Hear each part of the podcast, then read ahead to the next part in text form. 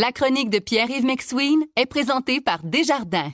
Quels que soient vos objectifs, nos conseillers sont là pour vous accompagner tout au long de votre parcours financier. C'est 23. Voici la chronique économique de Pierre-Yves McSween.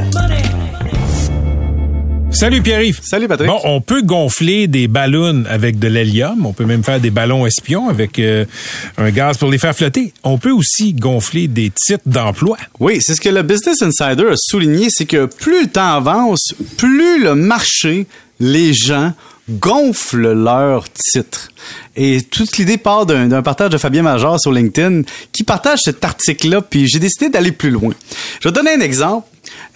On gonfle pour rendre mystérieux. Tu sais, avant, on disait directeur des ressources humaines. Aujourd'hui, c'est vice-président à la gestion d'acquisition de talent. Gestion, recrutement, rétention, acquisition de talent. Acquisition de talent. Moi, j'aime ça, rencontrer des talents. Avant, je rencontrais des candidats.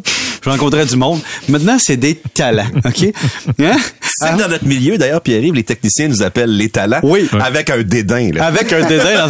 Vous, c'est les talents, on vous gère. Tu sais, avant, c'était des tannants. Avant, c'était des privilégiés. Avant, c'était des pleins de M. Maintenant, c'est des talents. Mm-hmm. Alors, il y a la même chose à HEC Montréal, mon alma mater, hein, Patrick? Mm-hmm. Avant, on disait, tu sais, apprendre à faire des bases de données. Gérer des données, optimiser des données, faire des tableaux Excel. Maintenant, il y a une maîtrise qui s'appelle HEC, maîtrise en intelligence d'affaires.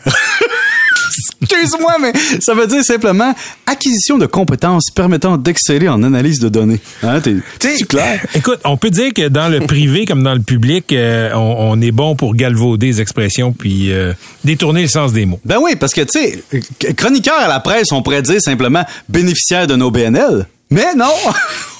On peut dire chroniqueur à la vache, je te taquine, Patrick. On continue. Aux États-Unis, tu comprends qu'il y a une loi qui fait en sorte que... c'est pas pareil au Canada et au Québec, là, mais aux États-Unis, si t'es un cadre, je suis pas obligé de payer ton temps supplémentaire. C'est comme au Québec, dans les lois du travail, les normes du travail, si t'es payé à l'heure, je te paye ton temps supplémentaire, tes heures supplémentaires. Mais si t'es un cadre payé à l'année, je te paye pas tes heures supplémentaires, je te paye à l'année. Et donc, aux États-Unis, selon l'article, on a arrangé ça. On dit simplement... Écoute, on va te nommer comme cadre, comme par exemple, tu sais, un assistant à la réception pourrait être remplacé par directeur des premières impressions, hein? Ou un nettoyeur de tapis pourrait être remplacé par responsable du shampoing. Tu comprends? Si je te donne un poste de cadre, je peux changer ton titre pour arranger ta responsabilité puis mon obligation de payer ton temps supplémentaire. Mais on peut aller plus loin. Pour recruter des professionnels, faut que tu fasses évoluer leur CV. Donc, il y a des titres qui prennent du galon juste pour attirer des candidats. Donc, avant, ce qu'on appelait un directeur adjoint devient un vice-président adjoint. Hein?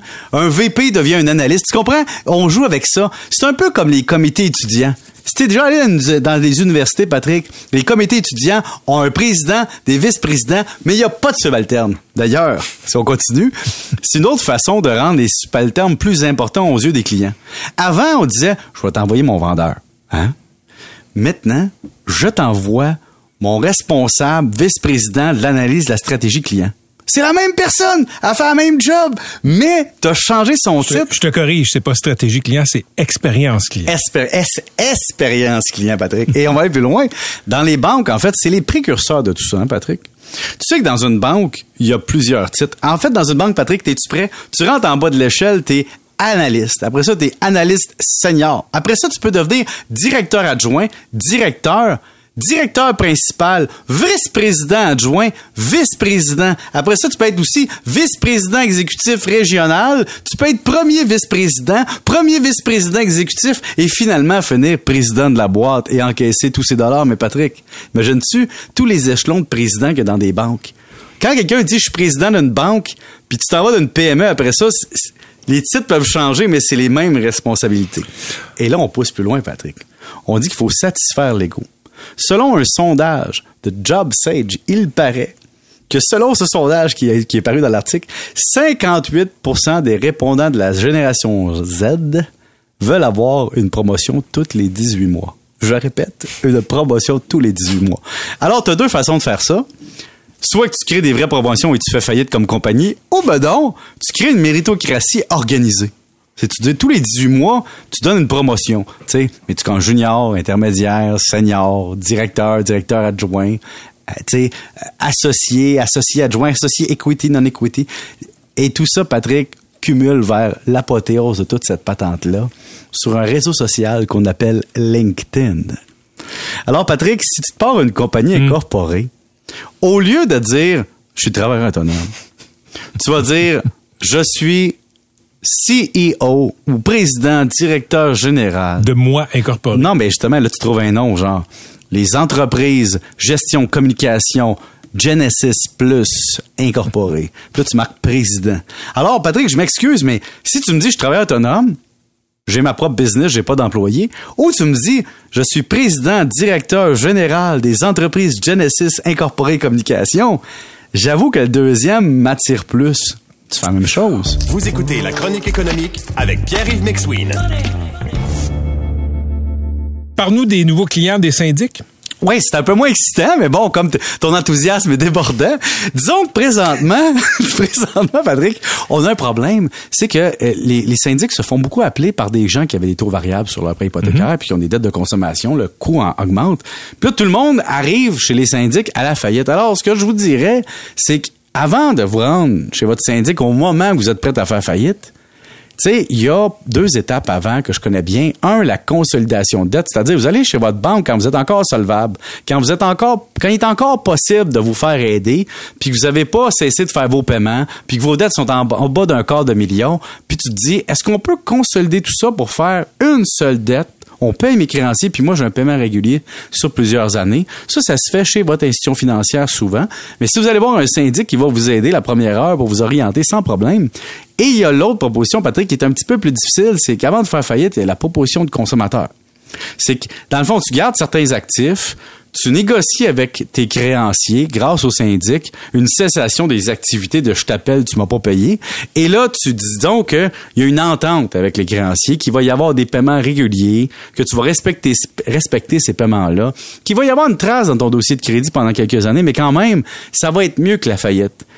Puis la faillite, bien évidemment, là, c'est un autre enjeu, mais Patrick, le message que je voulais envoyer, c'était qu'il faut quand même aller voir un syndic, c'est pas nécessairement aller faire faillite. Aller voir un syndic, c'est quand vous êtes rendu à bout de souffle, le syndic peut vous donner un coup de main pour regarder ça avec un pas de recul. Le syndic, disons-le, c'est comme le médecin qui fait tes analyses de tests d'urine. Lui, il est bien mécanique ou elle est bien mécanique dans son analyse de tests sanguins ou d'urine. Mais le syndic, c'est la même chose. Il regarde tes dettes, il prend le pas de recul, il oublie toute la sueur que tu as dans ton front. Il oublie tout le stress que tu as, puis il dit, garde, d'un point de vue reculé, là, t'es faite, t'es pas faite ou moyennement faite, puis on a 3 solutions pour toi ou 4. Et j'encourage les gens pour vrai aller voir un syndic sans penser que c'est aller voir le grand inquisiteur qui va nous juger. Il y a plein de gens qui présentement vivent ça, donc c'est normal. Alors, je vous invite à aller voir le syndic, c'est sympathique. J'allais te dire merci, chroniqueur Pierre-Yves McSween, mais je vais plutôt te rebaptiser. Oui. Merci, passeur de sens économico-financier. Ou bien, merci, conseiller spécial en analyse économique de la vulgarisation collective des impacts économiques sur la vie de tout le monde. Ouf, c'est lourd. C'est lourd, hein? Oui. Ou même c'est Gilles, hein? Fou du roi de Patrick Lagacé ou simplement, tu sais, grand créatif à ses heures. Ou comme je l'appelle, mon cher MC, fidèle compagnon. Fidèle compagnon. Merci Pierre. Salut.